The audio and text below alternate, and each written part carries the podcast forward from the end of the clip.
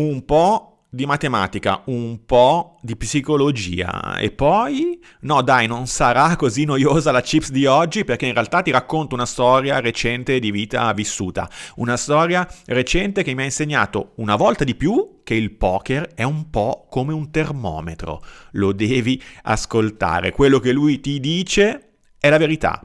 E tra matematica e psicologia forse, forse quello che conta è tutt'altro.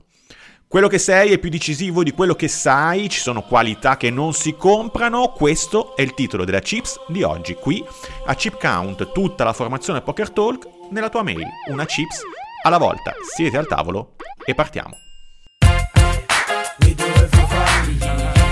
Non sono più capace, non sono più performante, non sono più presentabile. Incredibile perché sto parlando di una cosa che mi ha cambiato letteralmente la vita, mi ha fatto arricchire, mi ha migliorato come persona e professionista, mi ha insegnato un metodo e ne ho fatto un lavoro. Però no, non sono più capace di prendere decisioni ottime di lungo periodo, l'ho capito al tavolo una volta ancora, ma la verità è che lo sapevo già.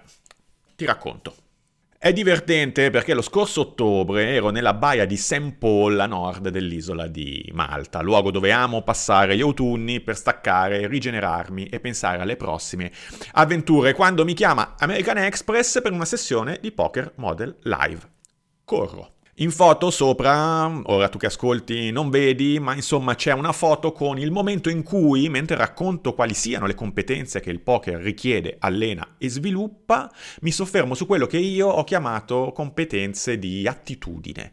Una sezione che sembra la sorella povera dei due blocchi precedenti, le competenze quantitative o matematiche e quelle psicologiche, e che invece è di pari importanza, se non superiore, a volte. Sì, perché la matematica o la psicologia le puoi studiare, le puoi imparare, le puoi capire, le puoi usare a tuo piacimento, puoi decidere se farne un punto importante o meno dei tuoi processi decisionali, un po' come tutte eh, le competenze.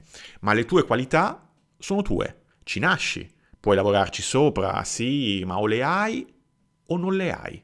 Una ragazza durante il workshop mi ha chiesto ma qual era il tuo punto di forza? Sottintendendo al tavolo, ma la risposta vale anche fuori dal tavolo e probabilmente la ragazza si sarebbe aspettata come risposta le competenze quantitative.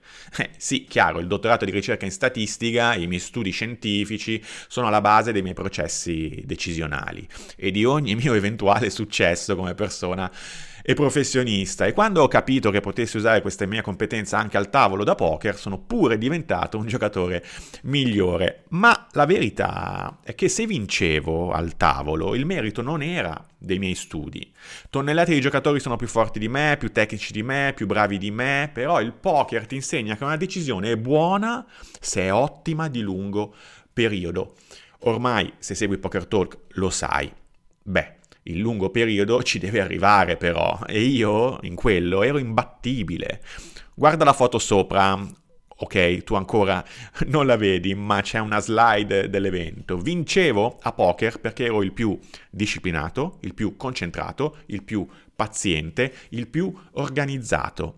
Per non una, non due, non tre, ma anche dieci ore consecutive. Questo era il mio punto di forza e lo sfruttavo al massimo. Dopo 10 ore io ero ancora capace di giocare il mio A-game, così come al lavoro potevo rimanere focalizzato su un progetto da chiudere o altro. Dopo 10 ore senza bere senza mangiare, estremizzo, ero ancora in grado di prendere decisioni ottime di lungo periodo, al 100% delle mie capacità. Ma se leggi bene o se ascolti bene, ho detto ero sì, perché rientrato da Malta, finita la formazione con i ragazzi di Amex, ho avuto la pessima idea di iscrivermi a un torneo di poker discretamente prestigioso, l'High Roller del Battle of Malta da 1100 euro di buy-in, costo di iscrizione.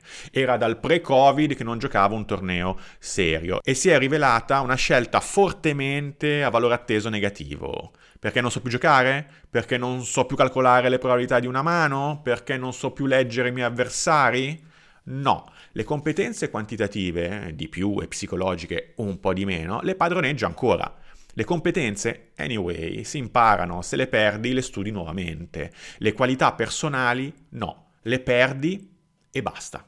E io, sarà che sono vecchio o stanco o vecchio e stanco non sono più il più disciplinato, il più concentrato, il più paziente, il più organizzato. Non è che ho giocato male, semplicemente non ero più così in forma fisica e mentale per giocare bene per tanto tempo. La verità me l'ha sparata in faccia il tavolo, ancora una volta il poker a farmi da maestro, da campo di allenamento, da trincea. Ma se ci rifletto so bene che mi ero già accorto nella vita di tutti i giorni che non sono più così capace di rimanere focalizzato 10 ore su un tema o un lavoro.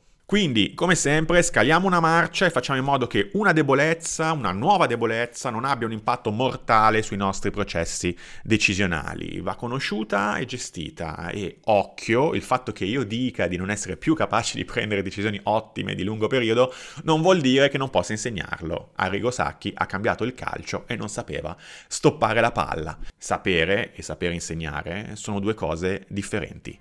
Ci vediamo al Poker Talk. Anche per oggi è tutto, grazie per l'ascolto, io sono Matteo e questa è Poker Talk Chip Count, Chip Count perché nello studio e formazione personale e professionale every chip counts.